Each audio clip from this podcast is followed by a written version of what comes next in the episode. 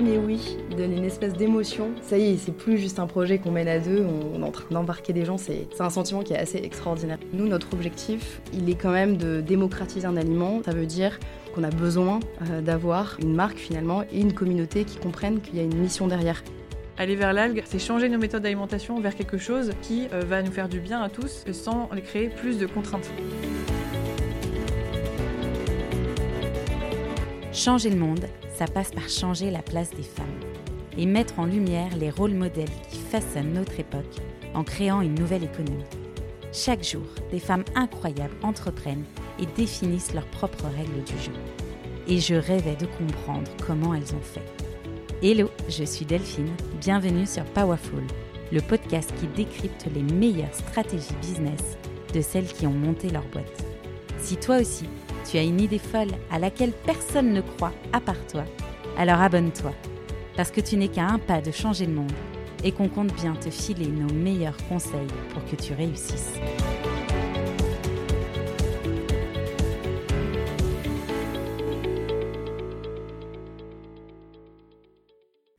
À tout juste 30 ans, ces deux fondatrices ont levé 1 million d'euros pour développer la filière de l'algue en France.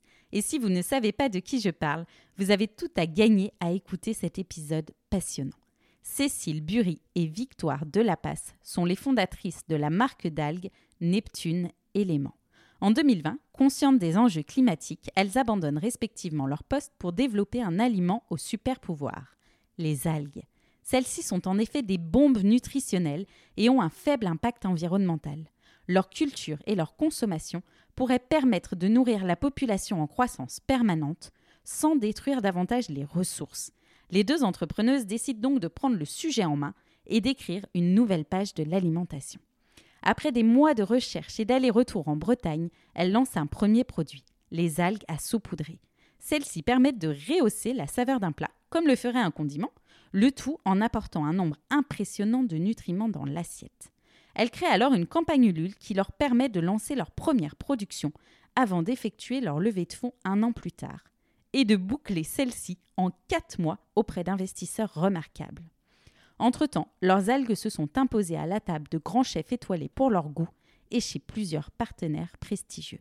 Mais bien décidées à développer une véritable filière de l'algue en France, Cécile et Victoire ne s'arrêtent pas là. Lorsque je les ai rencontrées, elles venaient de racheter une entreprise pour construire leur propre parc de culture et développer avec une équipe de scientifiques l'agriculture de demain. Elles nous partagent dans cet épisode un condensé de cette aventure folle qu'elles vivent et construisent au quotidien depuis bientôt trois ans. En dehors de l'univers passionnant dans lequel vous allez plonger, leur énergie est contagieuse et va vous donner envie de vous aussi changer le monde. Si l'épisode vous plaît, n'hésitez pas à le partager autour de vous, à lui attribuer une note 5 étoiles sur Apple Podcast ou à venir me glisser un commentaire si vous l'écoutez sur Spotify. Belle écoute Bonjour Victoire, bonjour Cécile. Je suis trop contente de commencer la journée avec votre histoire et celle de Neptune Élément. Comment vous allez? Eh bah écoute, on va super bien, Delphine. Salut Delphine, on est hyper euh, content d'être avec toi aussi. Et toi, comment tu vas? Très bien, très bien. J'ai une première question, euh, somme toute assez classique, mais donc je suis vraiment curieuse. Comment vous êtes-vous rencontrés et que s'est-il passé pour que du jour au lendemain, vous décidiez de tout quitter pour développer la filière de l'algue en France? Alors en fait, avec Cécile, on se connaît depuis 12 ans. On s'est rencontrés en classe préparatoire. Et comment est-ce qu'on s'est intéressé au sujet des algues? En fait, moi, j'ai deux passions euh, dévorantes dans la vie. Je suis à la fois passionnée par la gastronomie et aussi par l'univers marin. Donc, euh, à l'époque, en parallèle de mon job, j'avais passé un CAP cuisine et j'étais réserviste dans la marine nationale.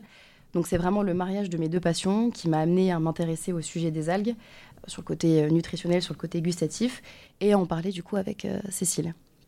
Voilà, donc moi à l'époque j'étais avocate, donc en contentieux pénal et commercial, euh, ce qui n'a rien à voir. mais avec Victoire, on, s'est toujours intéressé à l'environnement. Euh, moi, j'étais aussi assez engagée euh, quand j'étais euh, avocate. Et à un moment donné, bah, on a fait des constats qu'aujourd'hui, de plus en plus de monde connaissent, heureusement, mais qui sont assez terribles, qui sont qu'en 2050, on sera à 9 milliards de personnes à nourrir sur Terre et qu'aujourd'hui, nos méthodes de production d'alimentation, elles sont plus viables, ni pour l'homme, ni pour la planète, puisqu'on produit 97% de notre alimentation sur 30% de l'espace, les terres, qui sont aujourd'hui saturées. C'est pour ça qu'on a eu recours à l'agriculture et l'élevage intensif. mais aujourd'hui, l'intensif, c'est plus du tout une solution pour nourrir la population en croissance permanente. Et face à ça, donc il y a un paradoxe, c'est que les océans représentent 70% de l'espace de la planète, mais ne contribuent qu'à 3% de notre alimentation.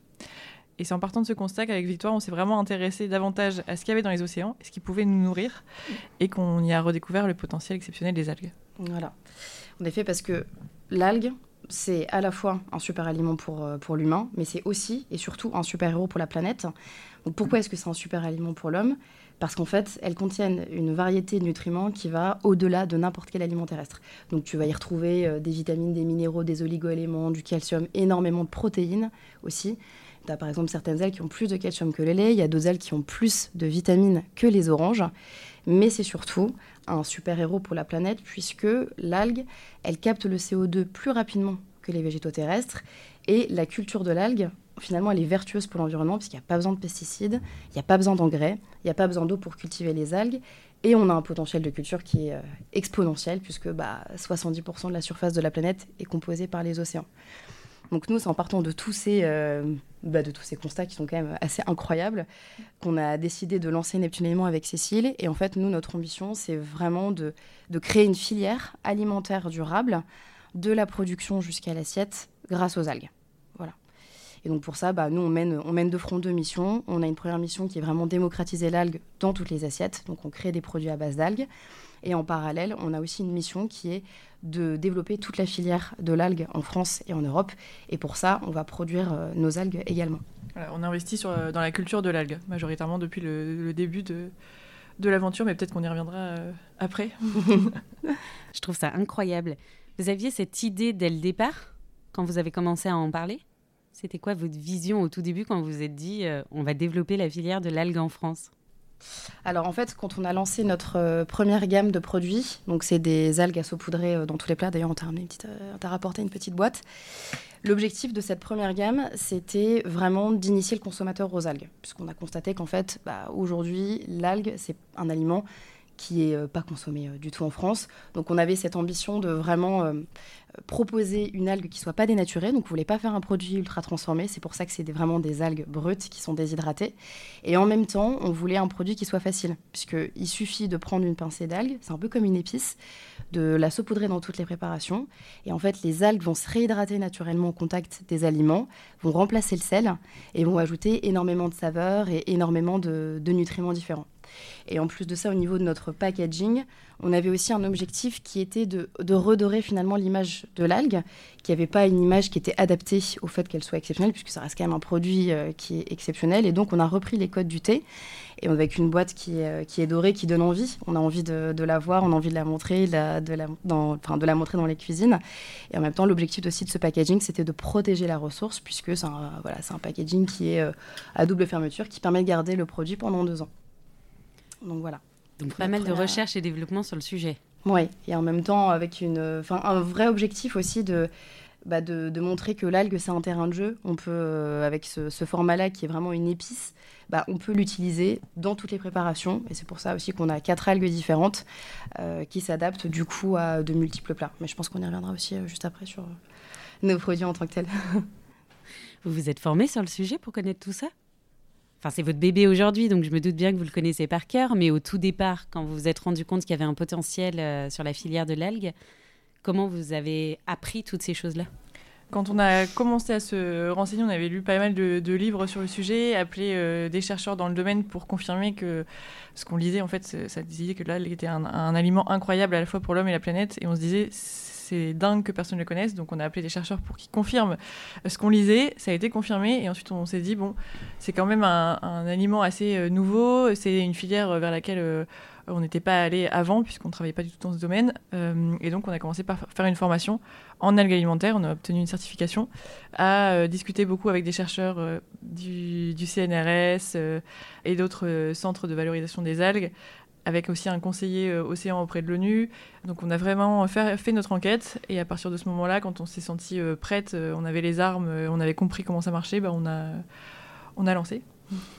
Donc vos premiers petits pas, ça a été ça lire des livres, aller chercher euh, des chercheurs. Vous avez fait quoi? Vous avez regardé sur Google et euh, c'est vrai qu'on a fait ces petits pas-là, mais pas que parce que au-delà de lancer une, une entreprise dans les algues, on a lancé une entreprise.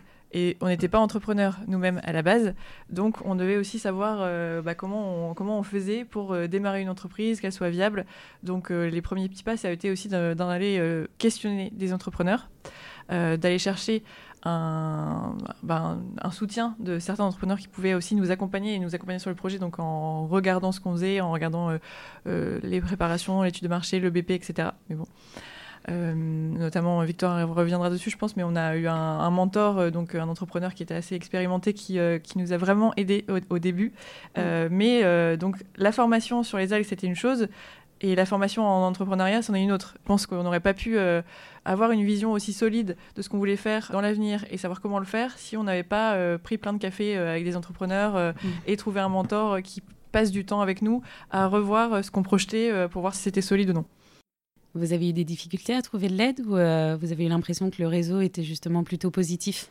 Non, très honnêtement, en fait, nous, notre avantage, c'est qu'on a lancé l'entreprise en parallèle de nos jobs respectifs. En fait, euh, si on revient un petit peu historiquement sur comment s'est passé euh, nos débuts, moi je travaillais justement dans, une start-up qui s'appelle euh, Brigade et Cécile du coup était encore avocate. Et en fait, nous, notre objectif, ça a été vraiment de lancer l'entreprise via notre campagne Ulule, donc pour faire des préventes et pour tester une traction.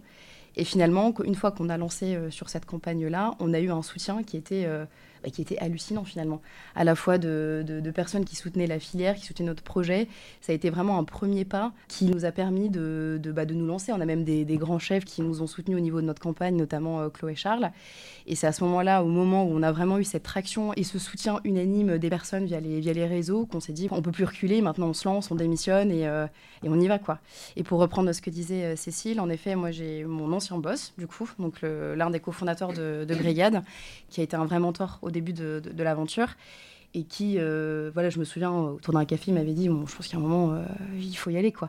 Et il nous a aidés, du coup, pour le coup, une fois qu'on avait testé cette traction, structurer un petit peu notre pensée et avoir, euh, du coup, l'étape d'après qui est vraiment bah, de d'aller sur, OK, maintenant qu'on sait qu'il y a un produit, bah, comment est-ce qu'on le structure avec le BP, les decks, etc. Et c'est quoi notre vision? Et, et, très vite, elle était vraiment établie avec Cécile, mmh. quoi. Et ce qui était dingue, c'est que euh, cette personne, on peut le citer, hein, c'est Florent Malbranche, il a euh, quand même euh, pris de son temps donc sur ses dimanches, parfois nous allouer 3-4 heures pour bosser sur voilà, le business plan, ce qu'on devait faire, et jusqu'à nous accompagner jusqu'à la levée de fonds. Et je pense que vraiment, bah, sans lui, on aurait été beaucoup plus lente à comprendre en fait tous les rouages, tout ce qu'il fallait faire pour euh, avoir une boîte solide, euh, on aurait euh, voilà, on aurait appris sur le tas, on va dire, hein, parce que c'est sûr qu'on aurait fini par apprendre par mm. l'expérience.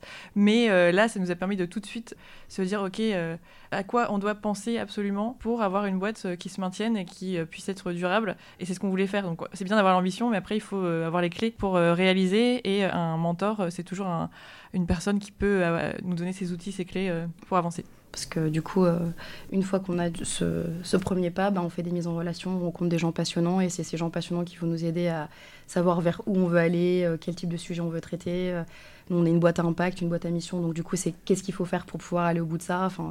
Et globalement, oui, on a donc euh, appelé pas mal d'autres entrepreneurs euh, sur des sujets divers. Quand on lançait, euh, voulait lancer la campagne Ulule, on a appelé des entrepreneurs qui avaient lancé des campagnes qui avaient fonctionné. le but, c'est vraiment de désamorcer tous les obstacles en amont et donc de contacter le maximum d'entrepreneurs sur le maximum de questions. C'est vraiment euh, une aide et un conseil qu'on donnerait à tout le monde. D'ailleurs, ceux, qui, ceux qui écoutent, qui ont un projet à lancer, euh, n'hésitez pas à vous entourer euh, de, de, gens qui sont passés par là avant et à poser des questions, parce qu'on a trop tendance à, à s'enfermer dans son idée, à pas vouloir en parler parce qu'on a peur qu'on nous la pique au, début, ou alors de pas être à l'aise justement parce qu'on n'est pas parfait et donc on veut pas parler de notre projet avant d'être parfait. Mais en fait, c'est en en parlant, c'est en posant des questions qu'on avance et que on, se perfectionne parce qu'on n'est jamais parfait, mais euh, qu'on débloque euh, beaucoup de problèmes et qu'on devient euh, une vraie entreprise finalement. Si je récapitule, vous étiez toujours en poste au moment où vous l'avez lancé. Au niveau des discussions avec votre entreprise, le fait de commencer à lancer une autre entreprise alors qu'on travaille encore, bon, toi Cécile, tu étais avocate, c'est peut-être un peu différent. Comment on gère ça? Alors c'est très drôle comme anecdote parce qu'en fait au moment où on a eu envie de, lancer Neptune avec Cécile, on avait en fait cette idée de lancer un projet autour des algues. Et moi, j'ai justement, j'avais pris un verre avec Florent pour lui dire, écoute, j'ai une idée, j'ai envie de me lancer dans les algues, etc. Et il m'avait répondu, super, mais non, en fait. c'est-à-dire qu'entre l'idée et le concret, et c'est-à-dire le fait de, concrétiser, d'officialiser le fait qu'il y, y, a un vrai projet, il y a une vraie structure, il y a quelque chose derrière une idée, il y a un pont qui est énorme. Parce qu'en fait, les personnes qui ont des idées, il y en a plein, mais les concrétiser et en faire une vraie entreprise, il y, a un vrai pont, quoi. Donc, euh, au moment où j'ai eu envie de partir de brigade, bah, il m'a dit non. et j'ai trouvé que c'était un conseil incroyable. Et si jamais demain, euh, j'ai des salariés euh, chez Neptune Éléments qui ont envie de, lancer leur, entreprise, je leur donnerai le même conseil, c'est que il faut concrétiser son idée, il faut la mettre sur papier, il faut savoir un petit peu où est-ce qu'on s'en va, parce que sinon, il peut se passer des mois et des mois, et voilà, et on n'avance pas, quoi. Donc moi, j'ai été hyper honnête avec l'entreprise. Il savait très bien que je montais euh, la boîte en parallèle, et il m'a dit, écoute, dans six mois, tu reviens me voir. Euh, avec du concret, et puis on en reparle. Et du, du, coup, six mois plus tard, il y avait la campagne Ulule, la société est créée, on était associé avec Cécile. Enfin voilà, il y avait eu un vrai chemin, un vrai cheminement qu'on avait réalisé avec, euh, avec, euh, avec Cécile à ce niveau-là. Quoi. Et c'était un super conseil que je, que je redonnerais. Quoi. C'est là qu'il t'a dit que tu pouvais. Et là, il m'a dit maintenant, maintenant c'est, il faut partir. Quoi. Allez, il faut se lancer. et moi, évidemment, en fait, au tout début de, de l'idée, quand on a eu l'idée de lancer la boîte, j'ai démissionné vraiment le lendemain. Donc la bêtise à ne pas faire vraiment, parce que du coup, j'ai présenté ma démission au cabinet et euh, en disant bah voilà, je, pars monter ma boîte. Et sauf que du coup, j'avais un préavis de, je crois, c'était un mois, euh, ce qui est très court. Et euh, en fait, après, j'en dormais plus. Je rentrais chez moi le soir et je me disais mais dans un mois, je n'ai plus de revenus, je n'ai même pas de chômage, puisque en étant profession libérale, même si on travaille dans un cabinet, on n'est pas dans le régime salarié, donc il n'y a pas de protection à ce niveau-là, pas de chômage, pas d'aide, etc. J'avais pas d'économie de côté. Donc ça allait être hyper compliqué, et sachant qu'on était à l'idée de on veut faire quelque chose dans les algues, mais on savait pas encore quoi. Donc évidemment, trois semaines plus tard, je suis revenue euh, voir euh, mon, patron, euh, associé du cabinet, en lui disant en fait, est-ce que je peux remissionner Parce que voilà, je vends toujours ma boîte à côté, donc je veux toujours partir pour, pour créer cette entreprise dont j'avais parlé, mais j'ai besoin d'un peu de temps parce que finalement, ça va pas se faire comme ça. je viens de le réaliser. avec Victor, on en avait parlé, donc elle m'avait raconté aussi son expérience de son côté chez Brigade. Et donc, on, je me suis dit, il faut que je reste. Et donc, on m'a dit, bah, en fait, tu n'es pas viré. Donc, tu peux c'est toi qui avais choisi de partir. Donc, finalement, je suis restée huit mois de plus. Et pendant les huit mois, déjà, ça m'a donné bah, la sécurité financière de pouvoir bah, continuer à, à vivre euh, en travaillant sur le projet. Mm. Euh, il y a eu des phases de confinement pendant qui nous ont beaucoup aidés. Donc même si par exemple euh, je plaidais la journée pendant après la campagne nulle, etc., il y avait quand même pas mal de choses. Victoire avait aussi des objectifs sales à faire hein, parce qu'elle était commerciale à l'époque. Donc on avait quand même des, objectifs à tenir. Mais comme il y avait des phases de confinement, on pouvait travailler le week-end, le soir. il n'y avait aucune distraction. Donc en fait, on arrivait quand même à, à compenser ce fait, le fait d'être toujours en poste. Et en plus, on avait vraiment le soutien de, de nos patrons respectifs. Euh, donc on n'avait pas à se cacher.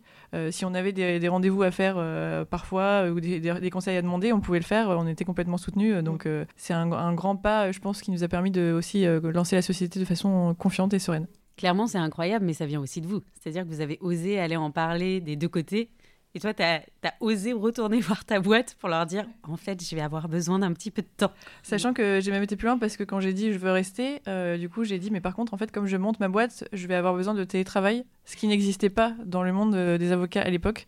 Vraiment, c'était pas du tout euh, une pratique et en fait, on me l'a accordé. Je me suis rendu compte que finalement, quand on ose demander les choses en disant bah voilà, moi je vais rester, je vais faire mon, job, mais j'ai besoin de temps. si on fait bien son job, il y a aucune raison qu'on nous accorde pas ce qu'on veut parce que les gens finalement ils ont, enfin les managers qu'on avait, avaient envie qu'on s'épanouisse et pas. c'est clair. Voilà, je, complète ce que tu dis, c'est-à-dire qu'on a eu un soutien, mais c'est parce que le job était fait à côté. Hein. Le moment où j'ai voulu partir, c'est le moment où euh, mon ancienne entreprise, donc Brigade, dupliquait son business model dans un nouveau secteur et j'en faisais partie. Euh, j'ouvrais le secteur. Donc euh, clairement, si je faisais pas mes objectifs, on n'aurait pas eu ce soutien-là, quoi. Donc il faut quand même délivrer. Et en effet, bah, les journées étaient un peu illimitées, quoi. Pour nous, on avait deux jobs en même temps. voilà. Donc vous avez décidé de vous lancer. Comment avez-vous validé le potentiel de la filière? Euh, alors déjà, bah, on avait lu donc pas mal de choses sur euh, la filière. On avait appelé les scientifiques, on s'était formé, donc on avait vu que l'algue en tant que super aliment et super héros, c'était avéré. Euh, moi, sachant que j'étais avocate avant, il fallait que dès que je fasse des recherches, je vérifie toutes les sources et que ce soit hyper rigoureux comme travail. Donc on a, c'est une, limite une méthode scientifique qu'un avocat applique quand il rédige par exemple des conclusions ou un mémo. Et là, on a fait exactement le même travail. On a vérifié chaque chose qu'on lisait. Donc ça nous permettait de voir le potentiel de l'aliment et ensuite au niveau du marché on a regardé ce qu'ils faisaient en Asie. Parce que finalement, c'est un aliment qui est déjà beaucoup consommé en Asie. Depuis des millénaires, ça fait partie des traités médicinaux en Chine, par exemple. C'est dans l'alimentation du Japon, 10% de leurs apports nutritionnels journaliers. Donc c'est l'équivalent de notre consommation de, de salade à nous, Français Européens. donc on savait que c'était une pratique qui pouvait arriver. On avait vu dans l'histoire aussi d'autres aliments qui étaient parvenus jusqu'à nous. Par exemple, le chocolat, c'est pas du tout un aliment qui vient d'Europe. Pourtant, euh, à partir euh, du XVIIIe siècle, on a commencé à en, consommer euh, en masse. Il a été importé donc d'Amérique du Sud. C'est pareil pour la pomme de terre, qui n'était pas un aliment avant. Donc, en fait, il y a eu des évolutions en termes de culture qui sont possibles. Et on s'est dit avec l'algue, vu qu'il y a déjà un peuple qui a, adopté cet aliment, qui l'a mis dans sa culture, et que nous, de plus en plus, on se tourne vers les sushis et la, culture asiatique, c'est sûr que ça peut arriver. Donc, on a validé aussi le fait qu'on puisse s'adapter à cette culture et que ça puisse être un aliment qui soit validé par nos palais. C'est important. Et c'est là aussi qu'on a été chercher euh, des algues qui soient bonnes en goût. Peut-être que tu peux développer là-dessus. Ouais, ouais, c'était vraiment un prérequis quand on s'est quand on s'est lancé sur le produit pur. Déjà, on a privilégié les macroalgues. Ça, c'est important de le noter parce que euh, on savait qu'il y avait eu une émergence et l'image de là qui, qui, avait été redorée avec euh, l'arrivée de la spiruline. Sauf que la spiruline, c'est pas une macroalgue, c'est une cyanobactérie qu'on assimile à une microalgue, mais elle a certes un intérêt nutritionnel hyper euh, intéressant, notamment sur son apport protéique, mais pour le coup, elle n'a pas d'intérêt gustatif euh, intéressant. Nous, notre objectif, comme on était sur euh, la partie alimentaire, c'était d'avoir le goût, un goût qui soit hyper bon dans les premiers critères de la sélection de nos produits. Donc on, on s'est basé sur des macroalgues. Donc dans notre gamme, on propose une algue rouge, une algue verte et deux algues brunes. Et au-delà du fait qu'elles ont un goût qui est exceptionnel plein d'umami, donc c'est la cinquième saveur en japonais, et du fait qu'elles peuvent s'utiliser dans plein de préparations différentes. Elles ont aussi bah, l'intérêt nutritionnel euh, qu'on a mentionné euh, en introduction, et euh, le fait qu'elles ont aussi un intérêt du coup sur l'environnement. Donc c'est vraiment ces trois critères qui ont été le, prérequis sur le lancement de notre gamme. Et bien entendu, il y a aussi ce deuxième critère qui est de favoriser les algues de culture, ce qui est inédit aujourd'hui parce que bah, les algues sauvages, il y a deux types d'algues aujourd'hui. Il y a les algues sauvages qu'on récolte à la main sur les plages. Donc c'est une ressource naturelle qui représente 96% de la production annuelle française, alors qu'à côté, il y a les algues de culture qui elles-mêmes représentent 4% de la production euh, annuelle. Et finalement, c'est assez incohérent puisque les algues de culture, c'est ce qui permet d'avoir une ressource durable dans nos assiettes et c'est ce qui permet aussi d'avoir une ressource qui soit plus qualitative puisque quand on cultive une algue, bah, on contrôle euh, tout l'environnement dans lequel on va la développer. Donc ça, c'était vraiment tous les l'ensemble des critères qu'on a privilégiés quand on a voulu sélectionner nos algues et proposer notre première gamme. Est-ce que tu peux m'expliquer ce qu'est une macroalgue? Macroalgue, pour être euh, très synthétique, finalement, c'est une grande algue. c'est l'algue qu'on voit euh, à l'œil nu quand on imagine une algue. C'est euh, ces laminaires qu'on voit à l'œil nu. Alors qu'une microalgue, bah, c'est plus des petites particules très fines. Donc voilà, macro, grand, micro, petit. ça, je trouve ça fou et je trouve ça hyper intéressant, surtout de se dire que on va regarder quelque chose qui se fait dans un autre pays et voir s'il est capable de s'adapter à notre culture quelque part gustative à nous. Comment vous avez fait pour euh, vérifier si c'était possible euh, bah, de les cultiver en France? Bah, ça, ça a été le fruit d'une grande euh, bibliographie et de notre part qu'on a fait en premier lieu quand on s'est lancé. Mais ce constat qu'on a fait sur le fait qu'il n'y ait que 4% des algues qui sont cultivées en France, c'est une incohérence totale quand même. C'est-à-dire que même si c'est déjà cultivé, aujourd'hui c'est très embryonnaire finalement la culture de l'algue. Le, le, secteur n'est pas du tout encore assez développé et en fait il y a une incohérence parce que on est le deuxième espace maritime mondial. On a des eaux qui sont extraordinaires pour cultiver euh, les algues. La Bretagne, pour ne pas citer cette région merveilleuse qui est le plus grand champ d'algues naturelles euh, d'Europe. Et donc, c'est en partant de ça qu'on s'est dit, OK, il y a à la fois un travail à faire sur le fait de démocratiser l'algue en tant que nouvel aliment, mais il y a aussi un énorme travail à faire sur le développement de cette filière, puisqu'il y avait certains acteurs qui étaient en place, mais ils sont très peu. Et donc, c'est pour ça que nous, on avait cet objectif de, bah, tout en démocratisant l'algue via notre marque, bah, de, aussi de développer la filière euh, en encourageant dans un premier temps les algues de culture et aujourd'hui euh, en produisant nos propres algues à partir de cette année. Concrètement, quel était votre quotidien à ce moment-là? Vous découvrez toutes ces choses-là, vous décidez de trouver une culture de l'algue en France. Comment derrière vous avez construit tout ce modèle-là jusqu'au moment de vous dire euh, bah, on va avoir des algues à saupoudrer? Vous faisiez quoi au quotidien? Alors honnêtement, ça ressemblait à des recherches. hein. C'était vraiment, on faisait plein de documents euh, sur, euh, sur un Google Drive avec euh, nos recherches sur tous les types de sujets, nutrition, euh, environnement, voilà, état de, de la production annuelle en France. Il fallait vraiment qu'on maîtrise tout de A à Z pour le coup pour, sur ce secteur parce que c'était pas comme si on pouvait regarder ce qui se faisait déjà et faire la même chose. Et ensuite, on a dû bah, commencer à, à voir comment on pouvait développer la partie culture. Euh, Comme le dit Victoire, c'est vraiment euh, le nerf de la guerre, c'est euh, la ressource. On peut pas euh, se fier à une ressource naturelle, sinon on va la piller. Donc il fallait aussi développer euh, la, la- la quantité d'algues disponibles. Et pour ça, bah, on est vraiment à l'étape chasseur-cueilleur en France aujourd'hui. On ne sait pas forcément comment cultiver toutes les espèces d'algues. C'est comme si on, on avait une carotte et on savait pas la reproduire. Donc on est à ce stade-là par rapport en, en Asie où eux, vraiment, la culture représente euh, 99% de leur production. Donc il y a que 1% de sauvage euh, on a dû trouver des personnes euh, qui euh, pouvaient bah, développer cette culture. Et c'est là que notre entreprise va prendre un tournant cette année, puisque bah, on a trouvé une équipe RD qui vient s'ajouter à la nôtre et qui va permettre de pouvoir cultiver nos propres algues à partir de cette année. C'est un scoop qu'on te donne, puisque c'est tout récent.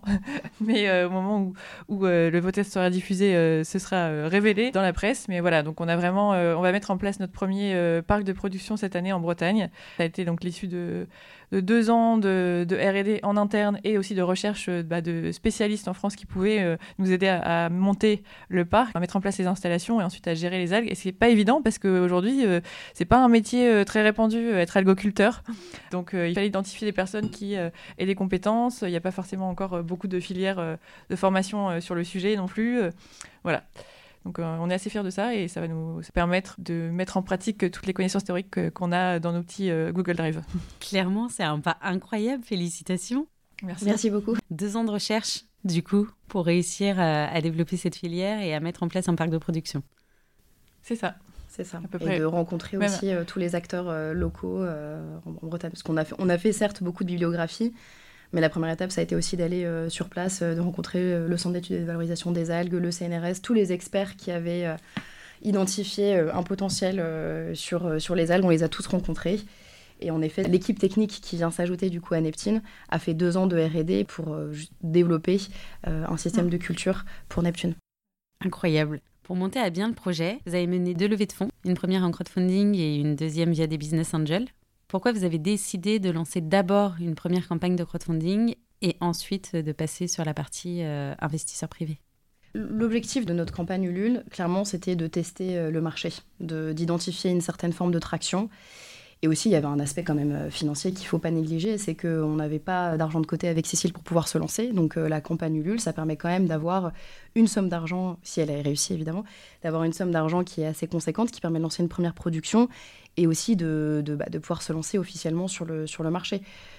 Il y avait aussi un autre objectif qui est, intéressant sur la campagne Ulule, c'était de créer une communauté. Parce que nous, notre objectif, il est quand même de démocratiser un aliment. Démocratiser un aliment, ça veut dire qu'on a besoin euh, d'avoir une marque finalement et une communauté qui comprenne qu'il y a une mission derrière. On n'a pas juste lancé un produit sur Ulule, on a lancé un produit d'avenir. Et donc c'est pour ça qu'on avait besoin d'avoir des personnes euh, qui comprennent cet enjeu, parce qu'il y a un enjeu qui est primordial. Et donc cette campagne nous a permis d'avoir une, euh, des personnes qui nous soutiennent depuis le début. Donc, Comme euh, des voilà. ambassadeurs un peu. On, on voulait avoir des gens qui puissent parler à leurs proches ensuite des bienfaits des algues. Euh, Il fallait vraiment qu'on qu'on convainque Oui, les vous gens. avez eu besoin d'éduquer le marché, finalement, sur ce produit-là. On a commencé par ça, on a commencé par voilà, placer le produit sur le marché. Et aujourd'hui, on embarque. Il n'y a pas que notre communauté, hein, nos, nos salariés, euh, toutes les personnes avec qui on travaille, que ce soit les, les prestataires, les investisseurs, euh, les, les partenaires. On, on embarque tout le monde dans notre mission. Voilà. Et au, au début, c'était trop tôt aussi pour aller voir euh, des business angels ou, ou des fonds pour nous parce qu'on voulait valider qu'il y avait un intérêt du consommateur. On ne pouvait pas venir en disant euh, on, a- on veut des fonds pour une idée sans avoir fait une preuve de il y a il y a un marché potentiel en France parce que Ah oui. euh, c'était vraiment très embryonnaire. euh, Il n'y avait euh, rien sur le sujet à l'époque. Il nous fallait avoir euh, une preuve de traction. On dit souvent que la fin d'une campagne n'est que le début de l'aventure. Vous nous racontez ce qui s'est passé juste après? Oui, alors juste après euh, la fin de la campagne, on a dû du coup produire euh, les produits qu'on avait vendus parce qu'évidemment c'est de la précommande sur Ulule qui permet de ne pas avoir euh, à avancer d'argent et des trésoreries avant. Donc c'est pas mal, on produit que ce qui a été commandé et payé par les gens. Et là, on avait vendu plus de 1000 boîtes à 25 euros l'une sur, sur la plateforme. On devait en fait produire 1000 boîtes derrière, donc on est parti en production. Donc on récolte en Bretagne, production d'algues, ensuite conditionnement, où on a fait appel à un, ESAT, qui était un, établissement qui emploie des personnes en situation de handicap, donc qu'on a formé, on est venu avec eux, on a passé 10 jours avec eux, parce que bah, pour nous, ça, nous tenait à cœur en fait d'utiliser un établissement de ce genre, de partager des moments avec eux, même si c'était finalement plus long que si euh, on avait délégué ça à une entreprise euh, externe, euh, parce que là, on, devait être avec eux, mais c'était une super expérience. Et puis au départ, on a fait quand même une petite, une petite erreur, c'est qu'on n'a pas pris de logisticien pour, pour gérer ensuite la livraison de nos produits. Et euh, donc on s'est retrouvé d'abord à envoyer les colis nous-mêmes à la poste, puis ensuite la poste a perdu, je pense, un tiers de nos colis. Et vraiment, et parfois il y a des gens qui disaient, bah, c'est la troisième fois que vous me dites que c'est envoyé, c'est toujours pas envoyé. Mais nous, on, disait, oui, mais c'est la poste qui perd le colis, mais vous pouvez rien faire. Donc on a eu ce problème-là avant de se rendre compte qu'il fallait absolument que. Donc, du coup, on a commencé à livrer nous-mêmes les gens euh, en vélo à Paris, à leur dire venez chercher les boîtes, c'était n'importe quoi. c'est vraiment une erreur qu'on déconseille euh, à tous les entrepreneurs. On a ensuite bifurqué, on a pris un logisticien qui certes euh, nous euh, coûtait de l'argent parce que euh, du coup on n'était pas en capacité de faire un volume suffisant pour amortir le coût du logisticien. En même temps, ça nous a libéré tellement de temps passé à faire de, la logistique et du travail qui apporte vraiment pas de valeur ajoutée de notre part, qu'une fois qu'on a pris ce logisticien, ça nous a voilà, libéré ça nous a fait avancer sur plein d'autres sujets qui ont pu ensuite nous amener à notre levée de fonds, notamment. on, serait resté au job de, livreur euh, pendant longtemps, sinon. Voilà. Donc, ce serait un de vos conseils, d'investir euh, sur la partie qui est la plus chronophage pour derrière vous libérer du temps pour développer l'entreprise.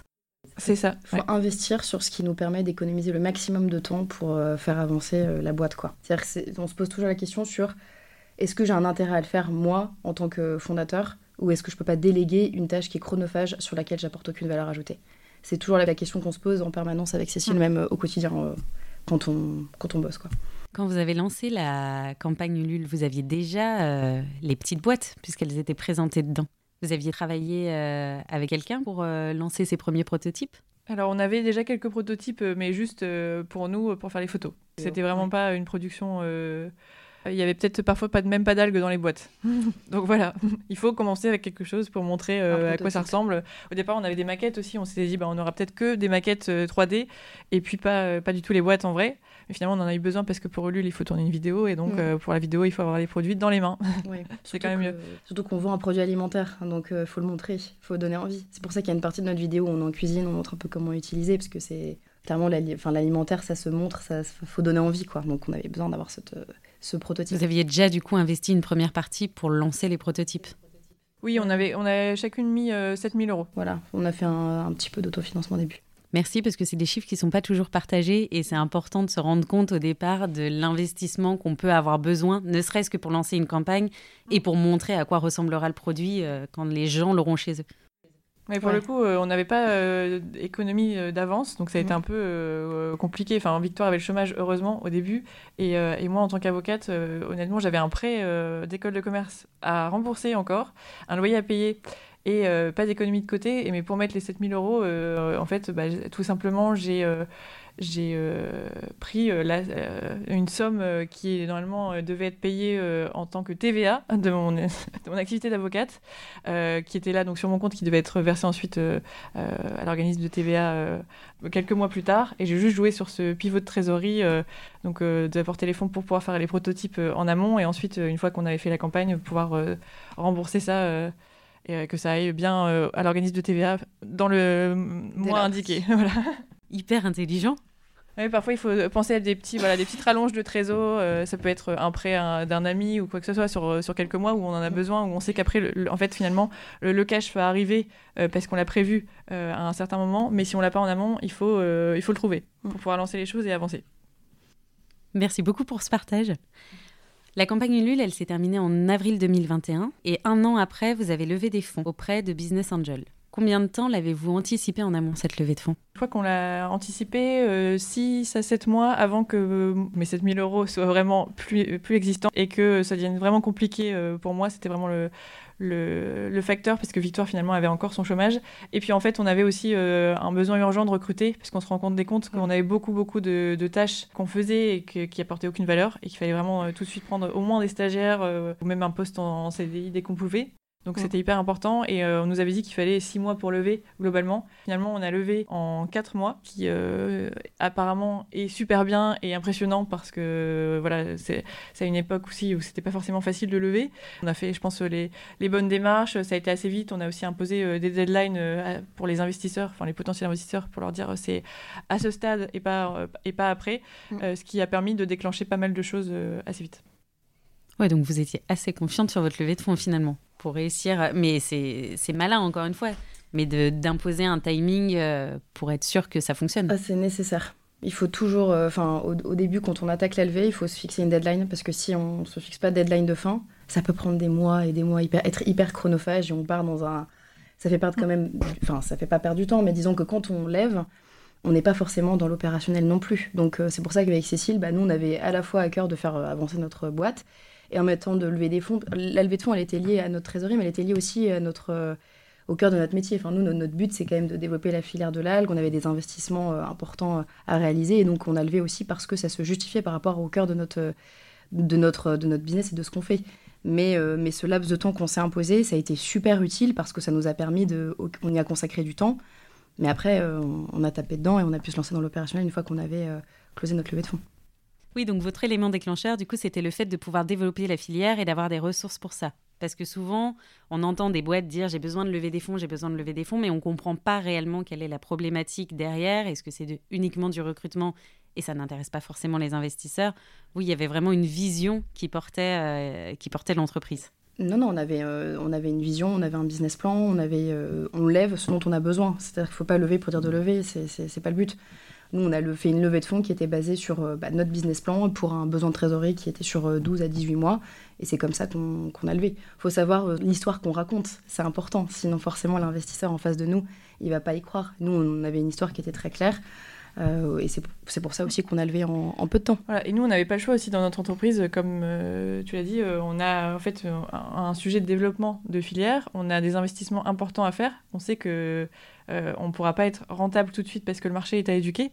Donc euh, c'est impossible en fait si on veut développer cette filière de, dire on va faire de l'autofinancement. Ou alors on va être super lent mm. et on va avoir un job en parallèle parce que c'est pas viable financièrement parlant pour les fondateurs. Donc si on voulait vraiment donner une chance à l'entreprise d'exister, comme il y a un temps de R&D, un temps d'éducation du marché et des investissements importants, par nature euh, la boîte demandait une levée de fonds. Voilà. Et ensuite, bah, comme c'est de l'impact, on va chercher des investisseurs euh, impact qui comprennent que le temps euh, de la rentabilité sera euh, retardé, que c'est un financement long avec des, voilà, des objectifs sur le long terme et pas rapide. Et donc, c'est pas la même catégorie d'investisseurs qui vont investir sur, par exemple, des, du SaaS ou des choses où il y a un revenu récurrent assez rapide et régulier. Voilà. Mm. Nous, c'est plus une vision long terme, une promesse d'avenir. Tout à fait. Et en fait, quand on a levé de l'argent, il y avait aussi un autre intérêt, c'est que nous, on a fait du, smart money, c'est-à-dire qu'on on n'a pas juste cherché des personnes pour avoir des tickets d'argent, on a cherché des personnes qui nous apportaient aussi des compétences pour aller plus vite et pour aller dans la bonne direction. Donc on a euh, des entrepreneurs euh, hyper, euh, hyper intéressants qui travaillent avec nous. Enfin, on a le cofondateur de La Fourchette, de La Ruche qui dit oui et de Doctolib. Et ces, tous ces profils-là, ils ont un avantage, c'est de nous apporter des compétences, de nous donner des mises en relation. Si on a des questions, ils sont avec nous. Et donc, il y avait ce, double intérêt d'avoir cette somme d'argent, plus d'avoir des compétences clés. C'est vous qui êtes allé les chercher ou on vous a introduit auprès de ces personnes-là? Il vaut mieux privilégier forcément la mise en relation. Donc ça, c'était l'intérêt aussi qu'on avait d'avoir un mentor qui était lui-même entrepreneur, qui a fait ses preuves aussi, entre guillemets, sur le marché entrepreneurial c'est que la mise en relation, elle, elle, permet de gagner du temps.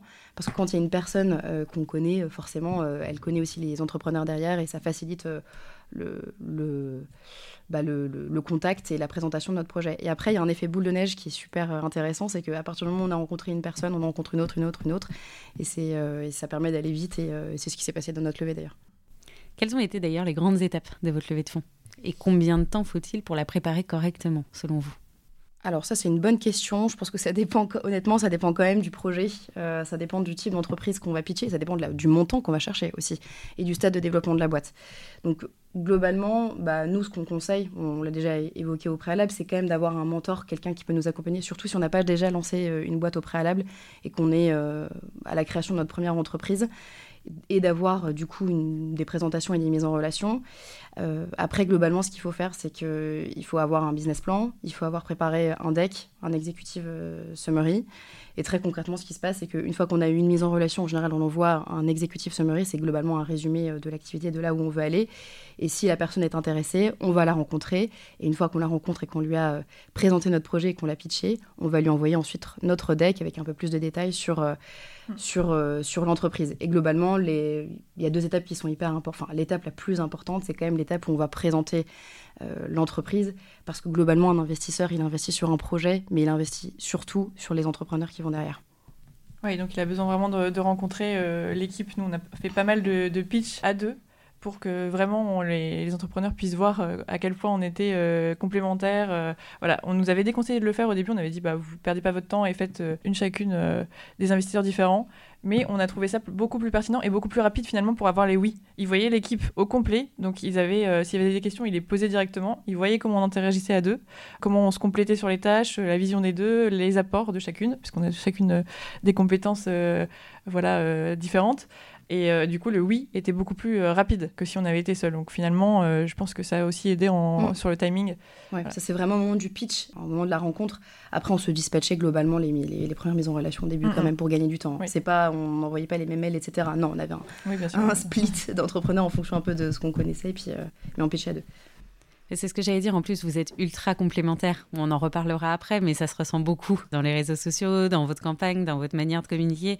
Donc, effectivement, c'est rassurant derrière pour des investisseurs de voir une équipe euh, où elles vont se compléter sur euh, des postes différents. C'est quoi votre meilleur souvenir de cette période? Alors, euh, c'est le premier investisseur qui nous a dit oui. C'était Marc-David Choukroun, qui est le cofondateur de La Ruche qui dit oui. Sachant qu'on l'a pitché, il était au Pérou. Donc on était en, visio. Euh, et en fait on, donc on, l'a pitché euh, voilà très rapidement. Et euh, il a il a dit oui direct. Et en fait on, on s'est retenu de crier parce que nous on se disait bon on pitch le temps qu'après il pose des questions on va repitcher ça, ça va durer je sais pas un mois deux mois trois mois avant qu'on ait une réponse en fait, non. Euh, pendant la vidéo, oui, moi, je viens. Euh, et en plus, il a mis un montant supérieur à ce qu'on pensait qu'il allait mettre. Euh, du coup, voilà, on a essayé de tenir nos émotions et, de rester totalement normal, comme si voilà, c'était normal ce qui se passait. Et ensuite, on a, on a, on a raccroché la visio. Et là, j'ai porté Vic. et c'était voilà, c'était la folie. franchement, le premier oui, il donne une espèce d'émotion. On se dit, en fait, on est. Ça y est, c'est plus juste un projet qu'on mène à deux. On est en train d'embarquer des gens. C'est c'est un sentiment qui est assez extraordinaire de voir qu'on n'est plus toute seule dans l'aventure et que Enfin, ça y est, quoi. Donc, euh, Ça y est, la boîte existe. La boîte c'est là, on passe d'une idée, un projet qu'on vient pitcher à une boîte qui va exister. Parce que, euh, voilà, le premier qui dit oui aussi, c'est après une porte d'entrée pour que quand on pitch les autres, on dit, bah, on a déjà euh, sept investisseurs qui, qui nous suit. Bah, du coup, on, a beaucoup plus de oui derrière qui, qui sont facilités ou au moins des gens qui sont réceptifs à même nous rencontrer. Donc, le premier est très important. Et comme on l'a eu très vite, bah, c'est aussi ce qui a accéléré.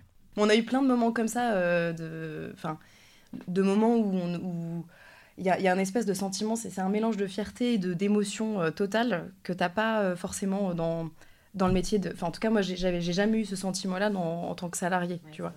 Et euh, moi, je me souviens aussi du, de quand on a placé une boîte chez France Inter auprès de François-Régis Gaudry. On a fait des trucs pas possibles. On a fait une course-poursuite pour lui apporter une boîte un jour où il avait fait une émission sur les algues. Euh, mm. sur France Inter qu'on n'avait pas forcément vu euh, suffisamment à temps. Attends, on repart, repart, du début parce que c'est marrant ce truc. C'était à 6h du matin. Je me lève un dimanche matin, je reçois plein de messages de gens en fait, qui m'avaient envoyé la veille mais j'avais pas vu. Euh, il y a une émission de François-Régis Gaudry sur France Inter à 10h ou à 11h, je sais plus, le dimanche. Il va parler des algues. Le sujet, c'est vraiment l'algue pendant une heure. Alors là, tout de suite, euh, je dis à Vic, enfin, qui dormait encore à cette époque-là, j'envoyais des messages en mode il faut absolument qu'on trouve le moyen d'y de, aller.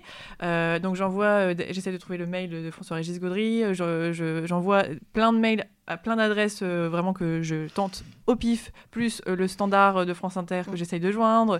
Euh, vraiment, j'ai lancé des bouteilles à la mer partout, je l'ai contacté sur Instagram. Enfin, j'ai vraiment retourné la planète jusqu'à 10h où Victoire, du coup, là, une idée. il y a une idée. En fait, on n'avait pas de réponse du tout et du coup, je dis à Cécile, en fait, j'y vais j'y vais, je, on, teste le truc, quoi.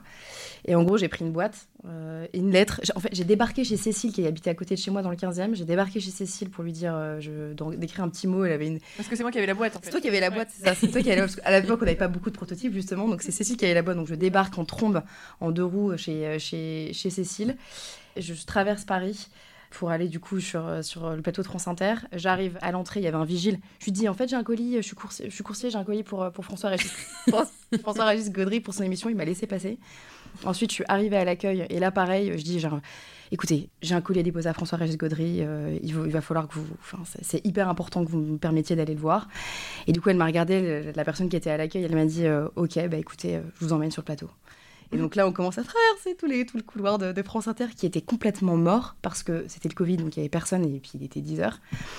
J'arrive à 10h50 sur l'émission de François Régis Gaudry. Et ouais, 9h50 ou 10h50, je sais plus. Et euh, donc, ils étaient vraiment en train de préparer l'émission, etc. Et, euh, et là, j'avais les cheveux ébouriffés, pas possible, machin, avec la boîte. Et là, il me, dit, il me regarde et puis il me fait euh, Vous êtes Neptune Élément, vous? J'ai reçu vos 500 mails. Il avait reçu les 500 mails. Et, euh, et puis, euh, du coup, euh, je, lui donne la boîte et puis il nous dit Vous êtes entrepreneur, vous, en tout cas. Hein. Donc, il garde la boîte. Et De sacré entrepreneur. Et, ouais, et, et, en fait, il en a parlé quoi, à la fin de son émission.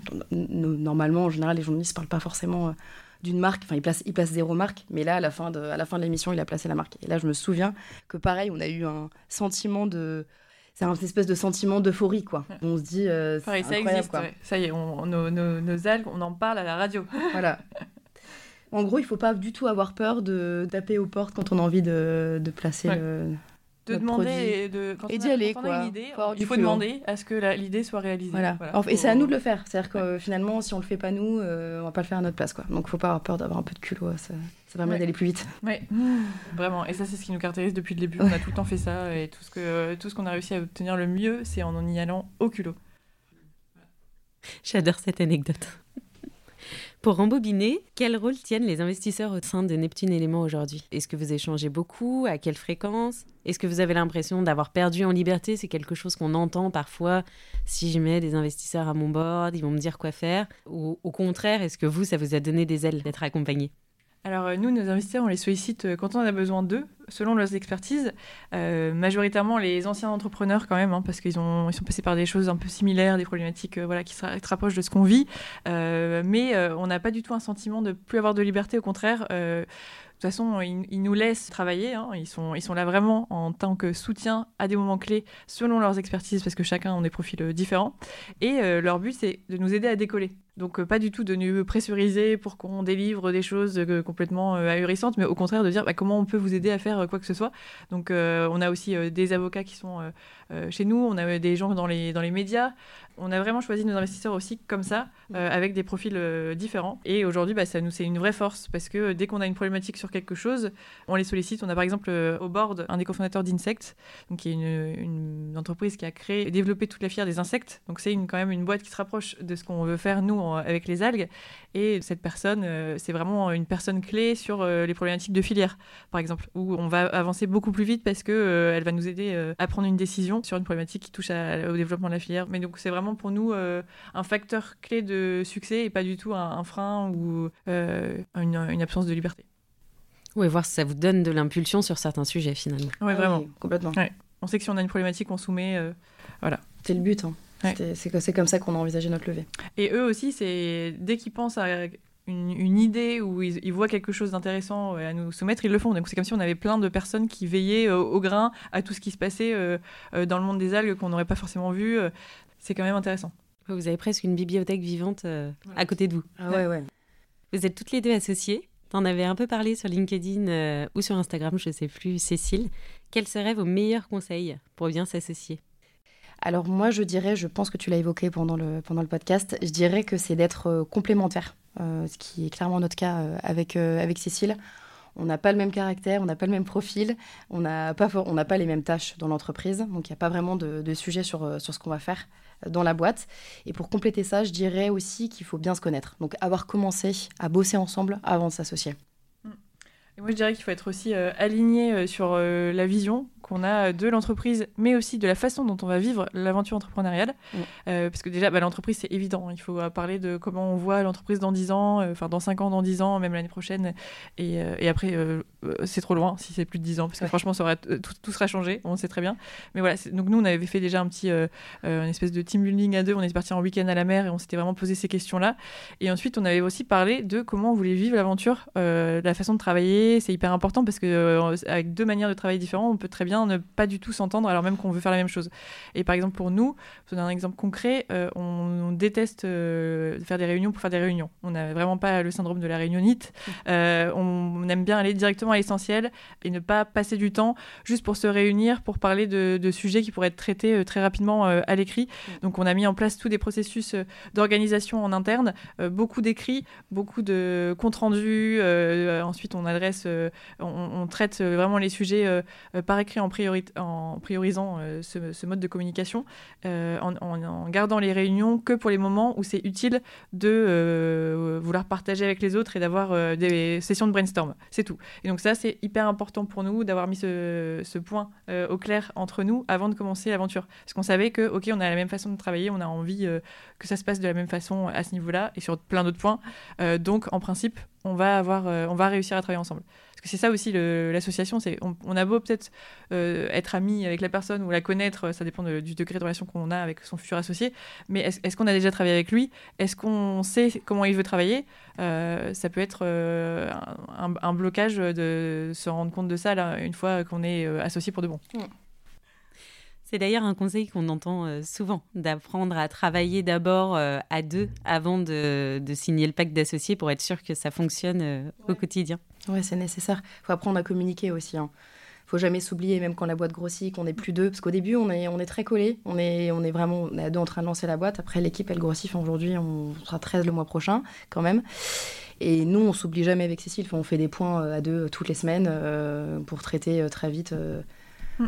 bah, tous les sujets qui, de nos pôles respectifs et aussi tous les sujets stratégiques qu'on doit gérer ensemble. Hmm. Et on se demande aussi si on va bien. Voilà. C'est important de savoir est-ce que tu vas bien? Est-ce que en ce moment tu es heureuse de ce qui se passe dans la boîte? Est-ce que tu n'as pas de soucis euh, euh, perso ou quoi? On a besoin de, voilà, de savoir comment est l'autre euh, parce que si à un moment donné il y a une phase difficile, ben, pouvoir potentiellement apporter des solutions ou alors pouvoir remplacer l'autre s'il y a besoin d'avoir des jours off, ce qui est très rare dans le monde entrepreneurial au début. voilà.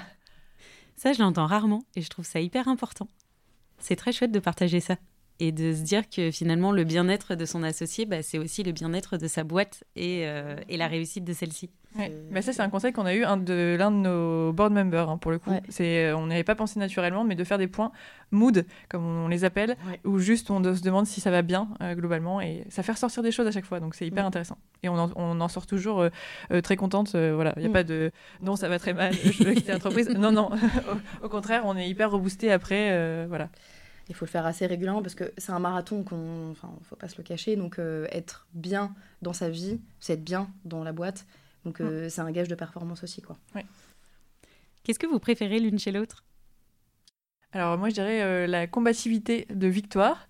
elle va toujours trouver une solution, même s'il faut défoncer une porte au bulldozer. C'est vraiment en fait, elle lâche rien sur ce qu'elle veut obtenir c'est assez inédit. En fait, j'ai vu ça chez personne. Donc euh, voilà, on sait que, enfin, je sais que quand elle a une, une tâche à faire ou une, mission, on va dire plutôt, parce que c'est pas une tâche, c'est quelque chose, on sait pas comment il faut le faire, mais il faut y arriver. Euh, elle va y arriver, c'est certain. Et ça, c'est hyper motivant aussi euh, pour pour l'équipe de voir ça, parce qu'une fois qu'ils ont vu comment elle faisait, bah, du coup, ça transmettait un peu l'impulsion de parvenir à, accomplir les, les, choses en mettant du courage, qui est une des valeurs qu'on a dans l'équipage Neptune. Donc c'est quelque chose que j'admire beaucoup chez elle. Et moi, je dirais que c'est l'organisation de Cécile. Déjà parce que c'est pas euh, juste une qualité qu'elle a, c'est une passion. Elle est passionnée par l'organisation, Cécile. C'est une passion absolue. Elle a vraiment un pouvoir de structuration qui est absolument bluffant. C'est un peu comme un disque dur, Cécile. Tout est rangé parfaitement dans sa tête. Donc ça veut dire que aussi, elle apporte une qualité qui est absolument nécessaire dans une entreprise qui grossit parce que ça permet de créer une structure auprès des employés, de savoir exactement là où vont les choses, comment est-ce qu'on va les placer pour être super efficace. Et ça, c'est vraiment. C'est bluffant, je n'ai jamais vu ça euh, chez, personne d'autre, cette obsession de l'organisation. Et c'est vraiment, euh, honnêtement, c'est une qualité qui est, qui est ultra précieuse dans un duo de fondateurs, vraiment. C'est surtout que si je résume, entre euh, la persévérance ou la combativité et l'organisation, on est quand même sur deux grosses qualités pour faire en sorte qu'une boîte fonctionne. Ouais, même si dans les deux cas, on est toutes les deux obligées de l'être. Hein. C'est-à-dire qu'on est toutes les deux obligées d'être organisées et on est toutes les deux obligées d'être de se battre. Ouais, mais de toute façon, bah, nos qualités euh, vont euh, se répandre sur l'autre. Se hein. répandre sur C'est exactement ça. Ouais. Mais de toute façon, on est, on est la somme des cinq personnes dont on est les plus proches. Hein. C'est ce, qui, c'est ce qui est dit et c'est vraiment très révélateur. Et à force de, de côtoyer euh, voilà, quelqu'un qui est combatif, on devient combatif. Et à force de, de mm. côtoyer quelqu'un qui nous force à être organisé, on devient organisé. Et d'avoir une to-do list liée à une autre to-do list. Comment vous avez réparti les rôles au sein de l'équipe? Alors on les a répartis par pure logique et aussi euh, bah, par rapport à ce qu'on avait envie de faire euh, tout simplement dans l'entreprise, donc c'est venu super naturellement. Euh, moi, je m'occupe de la partie produit et de la partie commerciale. Déjà parce que j'ai la fibre produit depuis le début. C'est d'ailleurs pour ça que j'avais passé mon, CAP cuisine. Et donc, je m'occupe du développement de, notre gamme. Et, et je m'occupe de la partie commerciale puisque j'avais des expériences commerciales par le passé. Et Cécile, qui était du coup avocate avant, elle s'occupe de la partie juridique. Elle est passionnée par le marketing et la communication, donc elle gère aussi le marketing et la com et la partie finance dans la boîte. Tu me disais euh, juste avant que vous alliez être 13 dans l'entreprise. Comment fait-on pour recruter les bons profils lorsqu'on n'a jamais recruté auparavant? Euh, évidemment que la personne ait, les compétences pour le poste, mais surtout qu'elle ait une capacité d'apprentissage, parce que euh, finalement on fait sans arrêt des choses nouvelles, donc il faut pouvoir être curieux et, et ne pas avoir peur d'apprendre des choses nouvelles ou d'aller sur des territoires euh, de compétences où on n'a pas encore été, donc pouvoir en fait se former au fil de l'eau, au fil du poste. Ouais, surtout, il y a quand même une donnée qui est super importante pour nous. je pense que c'est quand même un point de vue global pour pas mal de startups, c'est qu'on cherche des personnes qui sont engagées sur la, bah, là, en l'occurrence nous c'est un, une certaine forme d'engagement sur la cause environnementale qui, ont, croient au développement de la filière. Enfin nous notre mission c'est ultra ultra important pour nous euh, le fait qu'on ait envie de créer une filière durable autour d'un aliment d'avenir. C'est quelque chose qu'on répète tous les jours euh, à nos salariés pour qu'ils comprennent que toutes les tâches qu'ils vont réaliser, il y a un objectif qui est lié à notre mission. Donc il y a une certaine forme d'engagement qui se ressent vachement. Et c'est l'engagement qui donne envie de travailler plus finalement, parce qu'il n'y a pas vraiment de limite à l'engagement. Mais à partir du moment où on croit en une cause, on a envie d'aller au bout, on a envie de se donner, de s'investir, d'être proactif, de proposer des idées et de et de et, d'aller plus loin en fait. Donc nous on voit vraiment le phare euh, avec Cécile mmh. et pour voir le phare, on emmène un équipage, on a, on a, on a un code qui est très lié à la marine, ça c'est ça c'est lié un peu à mon expérience passée dans la marine nationale. On, on parle d'équipage, on emmène tout le monde euh, dans notre navire et on va y aller quoi. C'est sûrement un des points d'ailleurs qui pousse les personnes euh, à postuler. Ouais, oui, il y a un sens. C'est globalement, enfin, c'est honnêtement, c'est très important pour nous qu'il l'ait en tête et on le répète euh, quotidiennement. et aussi bah, parce que euh, en venant chez nous, ils savent qu'ils vont écrire une page de l'histoire de l'alimentation. Je pense que c'est aussi ce qui les motive à, nous rejoindre. c'est pas rien de développer une nouvelle filière, une filière d'avenir. On sait qu'aujourd'hui, l'alimentation, la production de notre alimentation, ça représente 24% des émissions de gaz à effet de serre mondiales. Et donc nous, en proposant euh, cette filière qui peut être durable et en plus euh, saine, on vient vraiment euh, faire un tournant dans le monde alimentaire et ça, c'est une mission hyper forte. Selon toi, c'est l'un des avantages aujourd'hui pour les personnes qui viennent travailler chez vous? Il n'y a pas une seule personne qui vient pas nous parler de la mission de Neptune quand elle postule. Enfin, quand elle est en face de nous en entretien, je veux dire. À partir du moment où on l'a présélectionnée. C'est mmh. en général, il y a le poste, évidemment, et il y a la mission de la boîte. Puisque quand on rejoint une entreprise, pour moi, c'est important de noter qu'en fait, on ne rejoint pas forcément un poste, on rejoint euh, une boîte. Globalement, dans une start-up, on peut changer de poste aussi en interne quand on est salarié. En fonction des compétences euh, qu'on peut développer, on peut changer aussi de poste. Donc, il faut bien avoir en tête que c'est pas le poste le plus important, même si c'est évidemment une donnée importante au début, mais c'est la mission de la boîte qui est la plus importante. On a parlé création d'entreprise, levée de fonds, recrutement. Si on passait au produit, qui est quand même euh, le phare au milieu de votre océan, quels sont les produits qui sont créés et distribués par Neptune Éléments aujourd'hui? Alors nous, on a créé une première gamme qui sont des algues à saupoudrer dans tous les plats. Euh, donc c'est une gamme qui est en fait une gamme d'épices aquatiques, comme on les appelle, c'est-à-dire qu'on peut utiliser l'algue comme une, comme une épice dans l'intégralité des préparations. Elles se saupoudrent dans tous les plats. Elles se réhydratent au contact des autres aliments et elles peuvent remplacer le sel et ajouter beaucoup de saveurs et beaucoup de nutriments. Aujourd'hui, on a quatre algues dans cette gamme une algue rouge, une algue verte et deux algues brunes. Chacune d'entre elles a un goût qui lui est spécifique. C'est assez bluffant de voir qu'elles n'ont pas du tout la même, ni le même goût, ni la même odeur, ni même la même texture. Et chacune d'entre elles a aussi un booster nutritionnel qui lui est propre. Donc, euh, si je donne un exemple très concret, l'algue rouge, elle a un goût qui est fumé, qui va très bien avec les œufs. C'est la dulce. L'algue verte, qui est la laitue de mer, elle a un goût qui est herbacé, qui va super bien dans les vinaigrettes. Une des algues brunes qui s'appelle le wakame, elle va très bien dans les préparations de poisson, elle a un goût qui est assez iodé. Et enfin, la dernière algue, c'est le combo royal. Elle, elle a un goût qui est plutôt boisé, qui se marie très bien dans les préparations de légumes cuits, comme par exemple le dépoté ou des purées. Et à côté de cette première gamme, donc, qui sont vraiment des algues brutes, déshydratées qu'on vient importer dans les assiettes, on développe aussi des produits à base d'algues. Donc on a lancé un tartinable qui est sorti euh, pendant les fêtes. Et on a également sorti une tablette de chocolat aux algues. Voilà, puisqu'il faut savoir que l'algue est un terrain de jeu et elle se marie aussi bien dans des préparations sucrées qui est d'ailleurs incroyables. J'avais commandé les produits Neptune euh, pour Noël pour euh, les faire découvrir euh, en famille. En dehors de l'aspect quotidien, d'ailleurs, mon fils est absolument fan des algues. Si vous avez des enfants, sachez qu'ils les prennent par poignée pour les manger crus. C'est-à-dire que, oui, il les, il les prend par poignée. Il va même les voler sur le plan de travail une fois, une fois sur deux. Mais la tablette de chocolat, c'est un mix qui est vraiment incroyable. Quand on est amateur de chocolat, ce mélange avec l'algue, c'est fou. Ouais, bah c'était notre objectif, c'était de sortir un produit qui permettait de, de montrer que l'algue était un terrain de jeu finalement et que le, le potentiel d'utilisation du produit il était illimité. Donc, le chocolat aux algues c'est quand même assez innovant et donc c'était c'était le parti pris qu'on voulait faire. Un produit gourmand, sain, qui mette en valeur l'algue, qui permet de montrer qu'on peut l'utiliser partout. Est-ce que vous avez un produit phare dans cette gamme qui fonctionne mieux que les autres ou...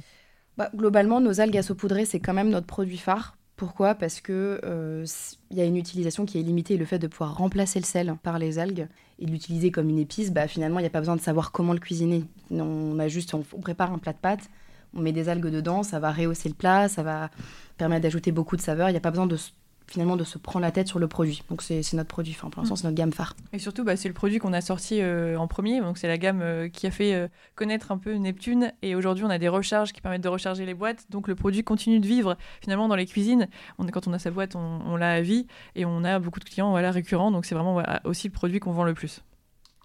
Il y a une vraie notion de gourmandise dans tous vos produits. Des algues pour sublimer les plats, une tablette de chocolat, un tartinable d'algues. C'est quoi votre volonté derrière cela? Parce que même quand vous en parlez, tout à l'heure tu me parlais d'épices aquatiques, je trouve ça hyper chouette. Euh, vous êtes constamment en train de proposer des recettes pour les mettre en valeur. Et vraiment, vous avez réussi à me convaincre à l'époque où j'en avais acheté que c'était un produit gourmand, alors qu'à la base on parle d'algues, ce qui n'est pas forcément dans notre culture en France d'en consommer, on, on en parlait au tout début. Est-ce qu'il y avait une vraie volonté derrière ça de rendre ce produit un peu brut, très gourmand?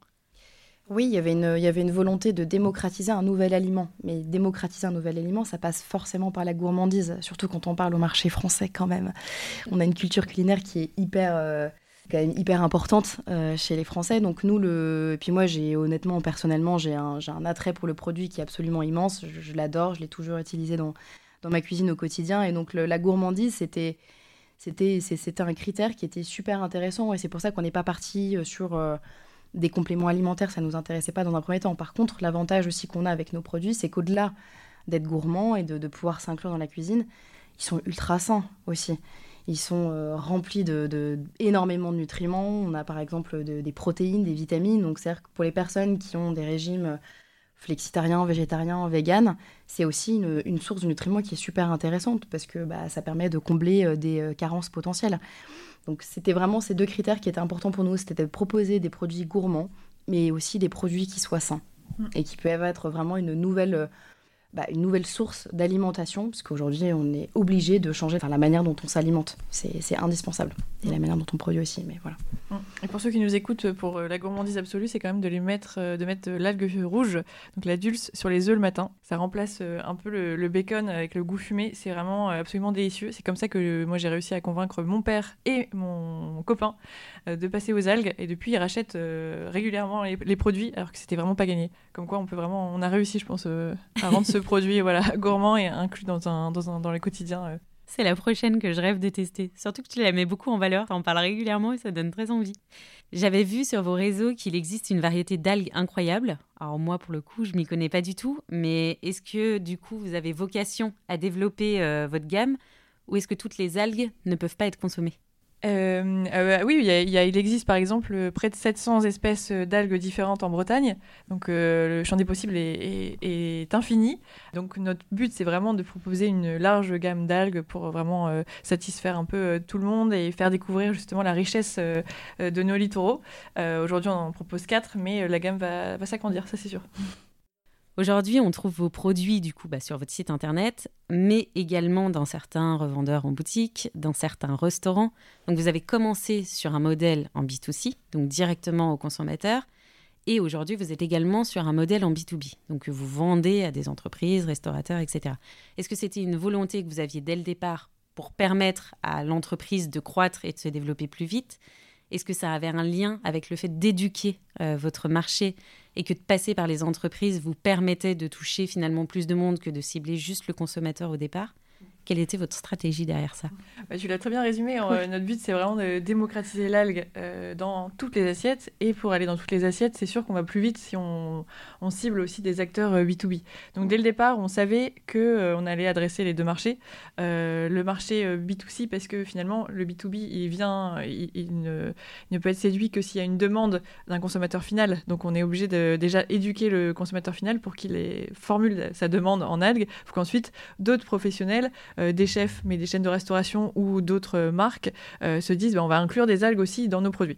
Donc on a commencé par ça, par le, consommateur final, tout en tout de suite proposant une carte d'algues à des restaurateurs et chaînes de restauration en, B2B. C'est comme ça qu'on a réussi à travailler avec Michel Saran ou Glenn Viel et aussi les Campaniles, par exemple, on a livré les 300 établissements Campanile.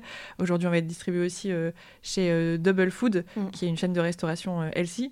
Euh, et euh, c'est aussi comme ça qu'on s'est orienté vers la production d'algues en propre euh, pour pouvoir bah, alimenter de plus en plus le marché, pour répondre à, la demande qui va se, créer de plus en plus. Et après, bah, on a développé, nous, notre marque avec un, un, design qui peut, être, peut paraître assez premium euh, pour euh, donner de l'attractivité à l'algue, enfin redorer en fait son image parce que vraiment il fallait que ce soit vraiment vu comme ce que c'est, c'est-à-dire un trésor de la mer. Mais aussi on avait une contrainte qui disait qu'on pouvait pas aller en, grande distribution et avoir des prix cassés. C'est que nous on fait de l'algue de culture, comme on le disait euh, plus précédemment. On a vocation à développer cette filière et donc on n'a pas pillé la ressource naturelle et à développer de plus en plus sa quantité d'algues disponibles et sa qualité. Et pour ça, bah, on a des investissements euh, plus lourd en R&D et en, matériel pour pouvoir cultiver. On paye euh, des salaires du coup à nos agriculteurs. Ça c'est euh, aujourd'hui une grosse différence qu'on a avec l'agriculture classique où on va avoir des agriculteurs qui vont ensuite vendre leur production à des distributeurs à des prix hyper cassés. finalement la marge va se faire à, la fin, mais c'est pas l'agriculteur qui va en bénéficier. Mais nous on a un modèle où on embauche du coup nos algoculteurs. C'est aujourd'hui ce qu'on fait avec notre parc qui est en train de se mettre en, place. Euh, donc cette année, on va produire nos algues et nos algoculteurs sont salariés. Donc ils ont des vacances, ils ont un salaire, ils ont des avantages. Et pour financer ça, on était. Donc ça, on l'avait pensé dès le départ. Hein. C'était vraiment, même euh, avant la campagne Ulule, on en avait parlé, qu'on voulait révolutionner aussi ce mode de, façon, de, de, construire en fait le, système de production d'alimentation de A à Z avec toutes les défaillances. Et ça, c'était une défaillance qu'on avait identifiée. Et, euh, et, pour faire ça, donc pour faire à la fois embaucher donc euh, les gens euh, qui vont cultiver nos algues et faire de l'algue de culture, bah, on était obligé d'avoir un, prix supérieur à ce que euh, la GMS était prête à accepter. Et, en même temps, il fallait redorer l'image de l'algue, donc avoir un produit qui soit dans tous les cas avec un packaging qui est vraiment attractif et qui paraît un peu premium. Même si finalement, les gens, ils achètent vraiment la ressource et pas le packaging, hein, parce que c'est vraiment la ressource et la main-d'œuvre qu'on valorise par un packaging finalement doré, euh, mais c'est vraiment le coup vient de, du travail derrière. Oui, mais je trouve ça incroyable finalement la manière dont vous présentez le produit, parce qu'on part d'un produit très brut. Et finalement, le packaging et tout ce que vous racontez à côté, quand vous parlez de saveurs, des recettes, c'est. Enfin, moi, je le vois, je t'en ai parlé une fois, Cécile, vraiment euh, comme si vous étiez un chef cuisinier, enfin deux, du coup, qui prend un produit brut et qui vient le sublimer dans les assiettes. Mm. Bon, on l'entend tout le temps d'un top chef, par exemple, où ils disent qu'ils parlent euh, d'un produit brut, euh, qui n'est pas forcément euh, le plus sexy, et qui viennent le sublimer pour lui redonner et lui redorer son blason. J'ai vraiment l'impression que vous faites ça, c'est-à-dire que une fois qu'on ouvre la boîte, et on le sent tout de suite à l'odeur, moi j'avais l'impression d'avoir un shot d'océan d'un coup, on repart sur cette idée de produit brut. Mais il est mis en valeur et ça permet de bah, finalement d'appuyer votre discours et d'éduquer le marché en se disant bah j'ai quand même une jolie boîte qui vient décorer euh, qui vient décorer ma cuisine. Et en même temps, euh, c'est aussi pour ça qu'on travaille aussi avec des grands chefs. Hein. C'est parce qu'ils sont hyper intéressés par les saveurs multiples qu'on a dans nos, dans, nos, dans nos produits. Et ils ont un vrai rôle d'ambassadeur qui est super important. Les chefs aujourd'hui, c'est quand même euh, des, des, des, personnalités finalement, donc ils mettent en valeur aussi nos produits. Quand on travaille en B2B, ça, complète notre mission en, B2C. Parce que bah, des chaînes comme Double Food qui vont distribuer nos algues dans des, plats cuisinés dans tous, les, euh, restaurants Double Food de France, bah, ça permet quand même, mine de rien, de vachement démocratiser et de proposer nos algues dans des recettes super différentes euh, sur tout le territoire français. Donc il y a un vrai avantage sur les partenaires et sur les clients avec qui on travaille parce qu'ils mettent en valeur nos produits et en même temps ils les mettent à disposition aussi de potentiels futurs clients aussi en B2C. Et sur euh, la sublimation du produit, de toute façon, euh, c'est un produit euh, qui est sublime par lui-même. Et le travail qu'on a fait au tout début de sélectionner les algues en fonction de leur, leur saveur et de leurs nutriments, il ne pouvait pas être pensé et juste s'arrêter là sans avoir pensé le packaging qui va avec. Parce que Victor lui disait, mais la, boîte vraiment protège le produit, garde vraiment les, les saveurs et les nutriments, ce qui n'est pas le cas forcément dans des produits un packaging plastique euh, qui laisse passer la lumière qu'on peut voir dans certains endroits où en fait l'algue va perdre euh, une partie de ses nutriments. Donc c'est comme si on achetait un sachet de sel. Donc c'est un peu dommage. Et nous, on l'a tout de suite identifié avec les centres de recherche. C'est pour ça qu'on a créé ce packaging qui respecte complètement l'algue. et le, côté doré est venu finalement naturellement quand on s'est dit mais euh, c'est un trésor de la mer. Mm. Enfin, c'est vraiment euh, limite euh, la truffe de la mer, mais qui mérite d'être démocratisée. Il faut le faire savoir aux, gens. puis ensuite, on, créera par la suite des produits plus accessibles mm. en, en, ayant des quantités plus réduites d'algues, par exemple notre tartinable, qui peuvent être vraiment à un prix, un budget plus accessible et donc distribués dans, de plus larges canaux. Mais pour commencer, il fallait vraiment éduquer le consommateur. Et c'est réussi. Vous avez aussi un autre gros chantier qui vous attend, qui est du coup celui de la production d'algues et l'industrialisation. À date, c'est ce que vous nous expliquez, la filière de l'algue, elle est encore trop peu développée en France et elle nécessite des investissements importants. Quels sont vos enjeux sur ce sujet? Donc l'enjeu, c'est vraiment de, développer la filière euh, en cultivant parce que pour nous, donc, on s'était très vite aperçu que bah, aujourd'hui, on ne cultive pas l'algue euh, en France ni en Europe, pas assez en tout cas, pas par rapport à l'Asie, où là, euh, la production annuelle euh, est de 99% d'algues cultivées et 1% d'algues sauvages. Nous, c'est le rapport inverse, c'est-à-dire qu'on va cultiver 4% de notre production d'algues. donc 96% de la production annuelle d'algues en France, c'est de l'algue sauvage, donc récoltée sur les plages. Et si on veut démocratiser donc, les algues dans toutes les assiettes, faire en sorte que tout le monde puisse en consommer au quotidien. On ne peut pas se fier à une ressource naturelle parce que ça pirerait complètement euh, euh, bah, l'écosystème et la biodiversité. Donc euh, on a tout de suite eu envie de, de développer finalement la filière et de miser dans la culture. Et donc aujourd'hui, notre prochain challenge, c'est vraiment d'implanter notre premier site de production donc en Bretagne. Euh, parce que juste là, on avait des, partenariats avec euh, des algoculteurs. Et aujourd'hui, on, on, va produire en, propre euh, notre ressource, donc pouvoir livrer de plus en plus de, de, marques, de restaurateurs, de, peu importe qui voudrait se fournir en algues et prendre de l'avance sur le monde de demain. Donc vraiment s'adapter et faire la, démarche à la fois responsable et plus saine euh, pourrait venir chez nous. On va être vraiment voilà, fournisseur d'algues, producteur d'algues, même je peux le dire, euh, à partir de, cette année 2023. Euh, d'ailleurs, on commence dès aujourd'hui à prendre les commandes, donc n'hésitez pas si vous nous entendez et que vous voulez inclure des algues dans vos produits. Quelle fierté d'un point de vue extérieur, moi, ça me semble énorme. J'entends déjà mon syndrome de l'imposteur qui me dirait non mais tu vas jamais y arriver, tu connais rien. Comment vous procédez euh, pour établir des objectifs à court et moyen long terme? Et surtout comment vous gérez ça, le fait de débarquer dans une filière euh, dans laquelle on n'est pas expert alors euh, nous, en fait, on ne prétend pas tout savoir. ça, on, sait bien qu'on sait quasiment rien même, et, donc on le vit plutôt bien puisque on sait que notre rôle, c'est pas celui d'expert, mais c'est celui de réalisateur. Enfin, c'est vraiment cette métaphore du, film. On a une vision, on a euh, vraiment des images nettes qui, sont, euh, sont, définies au tout début de l'aventure. Voilà ce qu'on voudrait euh, faire et à quoi ça, doit ressembler. Et donc on se place comme un réalisateur qui va, ou producteur, je ne sais pas trop, je suis pas trop dans le monde du cinéma, mais en tout cas le voilà, la personne qui va gérer le projet dans son ensemble et donc prendre euh, des experts, des caméramans, des experts du son, euh, pour euh, voilà, arriver à créer le film qui a été projeté. Et donc là, c'est pareil. Nous, en tant qu'entrepreneurs, on va prendre des experts dans les algues. Donc, on a un directeur scientifique qui, est expert en, culture marine. On a des techniciens, voilà, les algoculteurs qui vont, eux, cultiver. On a des gens en interne qui sont spécialisés dans la formulation. Victoire, elle, elle-même, elle-même spécialisée dans le produit. Donc, voilà, et chacun, avec les compétences qu'on a tous, euh, on va réussir à euh, finalement dérouler euh, les actions qui vont mener à avoir le film final. Donc mm. voilà, et c'est pour ça qu'on arrive à gérer notre syndrome de l'imposteur parce qu'on sait que l'entrepreneur, c'est pas un expert, mm. c'est juste quelqu'un qui doit parvenir à une exécution d'une vision. Mm. Et, le plus dur, c'est ça en fait, c'est de l'exécuter, hein. c'est de savoir comment placer les ressources qui peuvent être des personnes, de l'argent, des, des, aides d'une quelconque manière, finalement, comment placer tout ça pour arriver à à avoir, euh, à atteindre l'objectif euh, final, euh, la vision finale. Mm. Je pense que c'est l'un des meilleurs conseils que j'ai entendus en entrepreneuriat. Et eh bien avec plaisir. C'est s'entourer des bonnes personnes en fait. Mais on est réalisateur et producteur, je pense pour le coup. Parce qu'on s'occupe aussi de la partie finance. voilà, c'est réalisateur et producteur, le reste, euh, et on charge des, des, acteurs et des caméramans compétents pour, euh, pour, euh, pour, faire ce joli film qu'on est en train de réaliser. J'espère que les gens ont bien compris la métaphore et qu'on ne va pas recevoir des candidatures de, non, elle cherche un commercial en ce moment. Directeur commercial.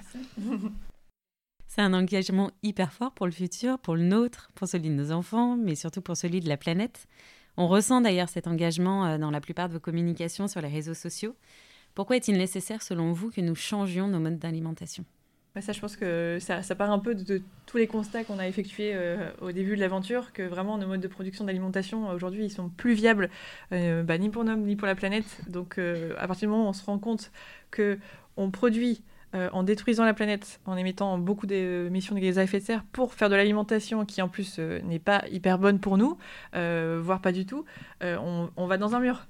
Donc si on veut vraiment assurer un avenir aux générations, à nos enfants et même à nous, parce qu'en fait la planète se détériore tellement vite qu'on n'est pas sûr que ça, se maintienne encore très longtemps et qu'on puisse vivre dans le déni encore très longtemps, ben, on est obligé de faire des, des actions alimentaires L'alimentation, c'est vraiment 24% euh, des émissions de gaz à effet de serre mondiales. Donc on s'attaque vraiment à quelque chose d'énorme. Parce qu'on parle tout le temps, de l'avion, euh, qui est vraiment voilà, la chose à blâmer. Euh, c'est vraiment horrible de prendre l'avion. L'avion, c'est 2% des émissions de gaz à effet de serre mondiales.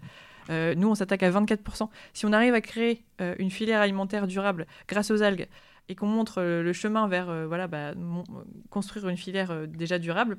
Ensuite, on pourra le faire avec peut-être d'autres aliments, revoir les, méthodes de production, comment on, comment on utilise par exemple de l'énergie. Nous, l'énergie, elle va venir de panneaux solaires. Donc en fait, on pense le, le système de production de manière totalement vertueuse, avec à la fin un aliment qui lui-même est vertueux parce qu'il capture le carbone et il n'émet pas.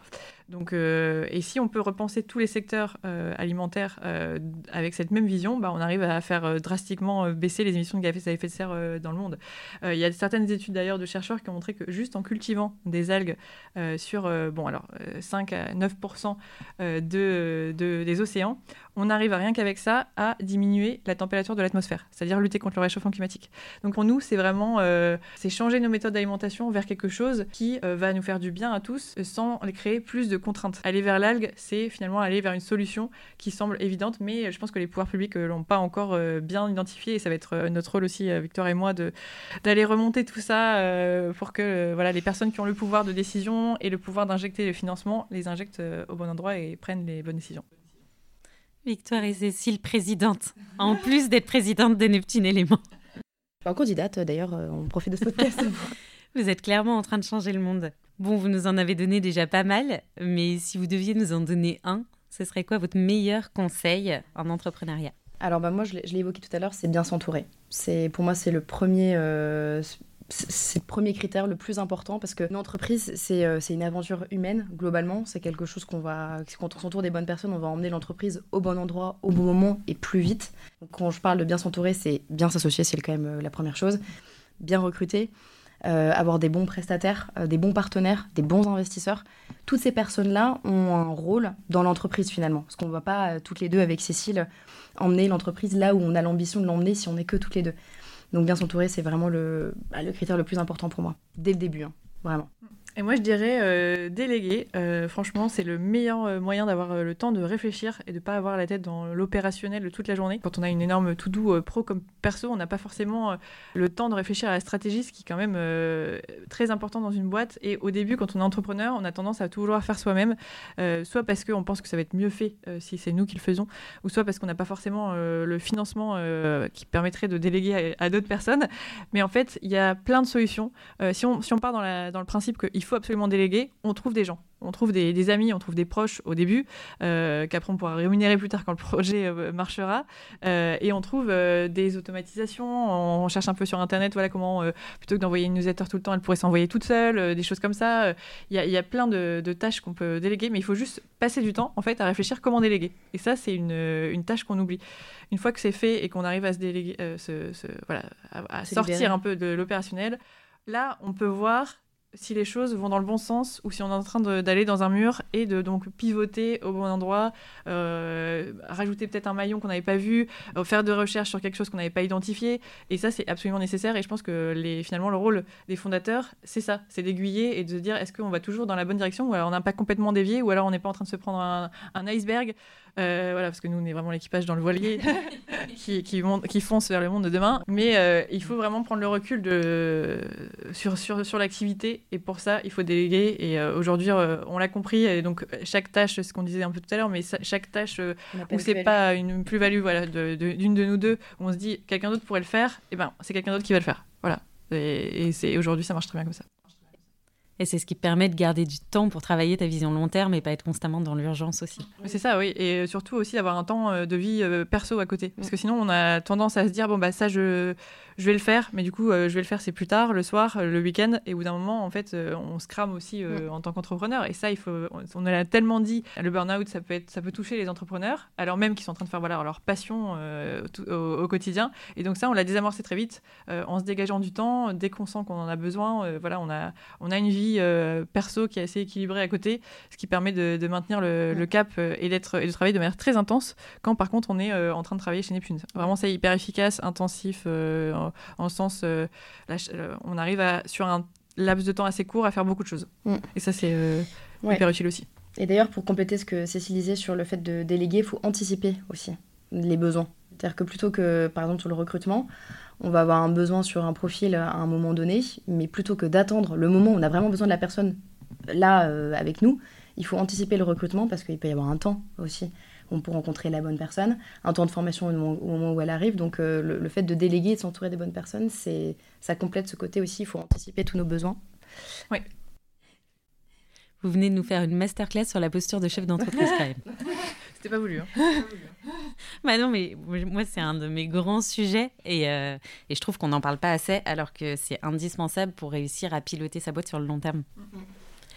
Si vous aviez un livre préféré, ce serait lequel?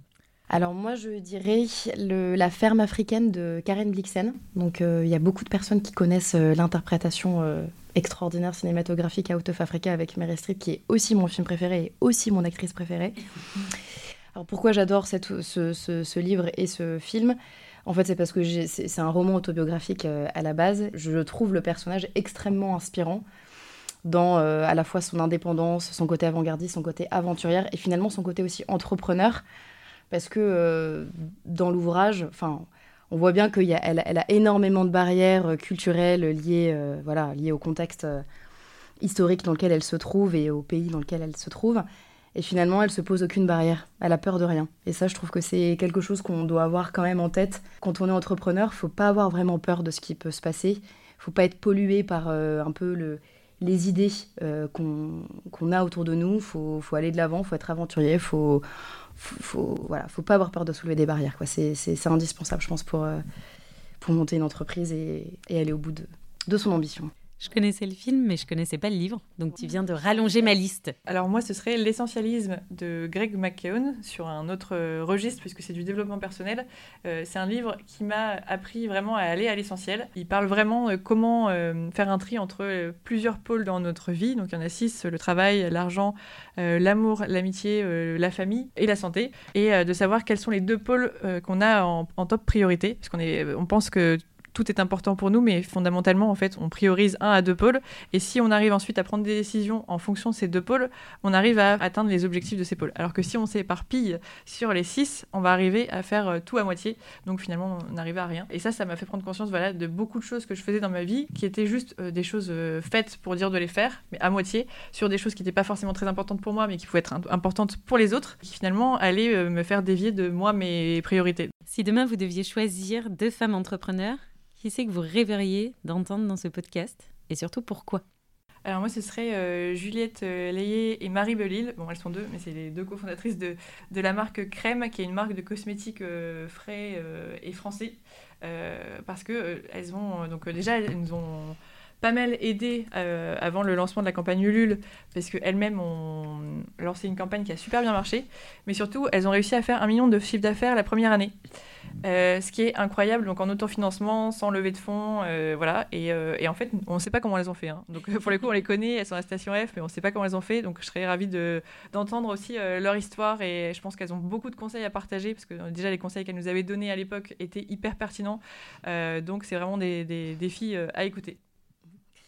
Et moi, dans un registre complètement différent, je, je dirais Marguerite d'Orangeon, qui a créé une entreprise qui est absolument canon, qui s'appelle Clear Fashion globalement, euh, tu la connais apparemment, je te vois sourire. donc c'est le Yuka euh, de la mode, donc euh, bah, c'est une boîte, une boîte incroyable. Je l'avais rencontrée au tout tout tout début. elle était en train de coder son entreprise, donc c'est vraiment dans ses, à ses prémices. Et, et la boîte aujourd'hui, enfin moi je trouve la boîte a pris un tournant assez incroyable et la mission qui s'attaque pour le coup à un univers qui est assez complexe au même titre que l'alimentation, là c'est plus la mode. Donc c'est une boîte à impact qui est hyper intéressante et je pense qu'elle aurait toute sa place ici pour apporter plein de tips euh, sur euh, la création d'une boîte à impact aussi. Et en plus, on est dans deux secteurs que j'ai pas encore abordés. Donc euh, vraiment très chouette. Où est-ce qu'on peut vous contacter si on a des questions à vous poser? On a Instagram toutes les deux et on répond. Donc pas d'hésitation sur le fait de nous contacter, de nous poser des questions. Puis on a LinkedIn aussi évidemment. mais on répond plus sur Instagram. donc c'est Cécile Bury avec un, un trait vers le bas à la fin. Et toi c'est Victoire, le trait vers le bas au milieu de la passe. Et puis surtout, vous pouvez aller suivre le compte Neptune Élément. Oui, bah surtout, évidemment. Là, c'était si vous vouliez nous contacter en tant qu'entrepreneur, parce qu'on on aide, on peut répondre à des questions, mais évidemment, Neptune, avec la barre au milieu, élément, avec un S euh, à la fin, voilà, sur Instagram. Merci beaucoup pour tout ça. Merci beaucoup, Delphine. Merci à toi, Delphine.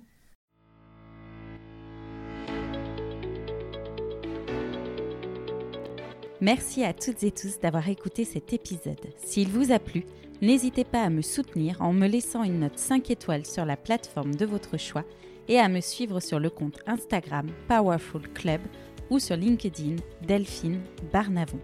On se retrouve la semaine prochaine pour un nouvel épisode. À bientôt!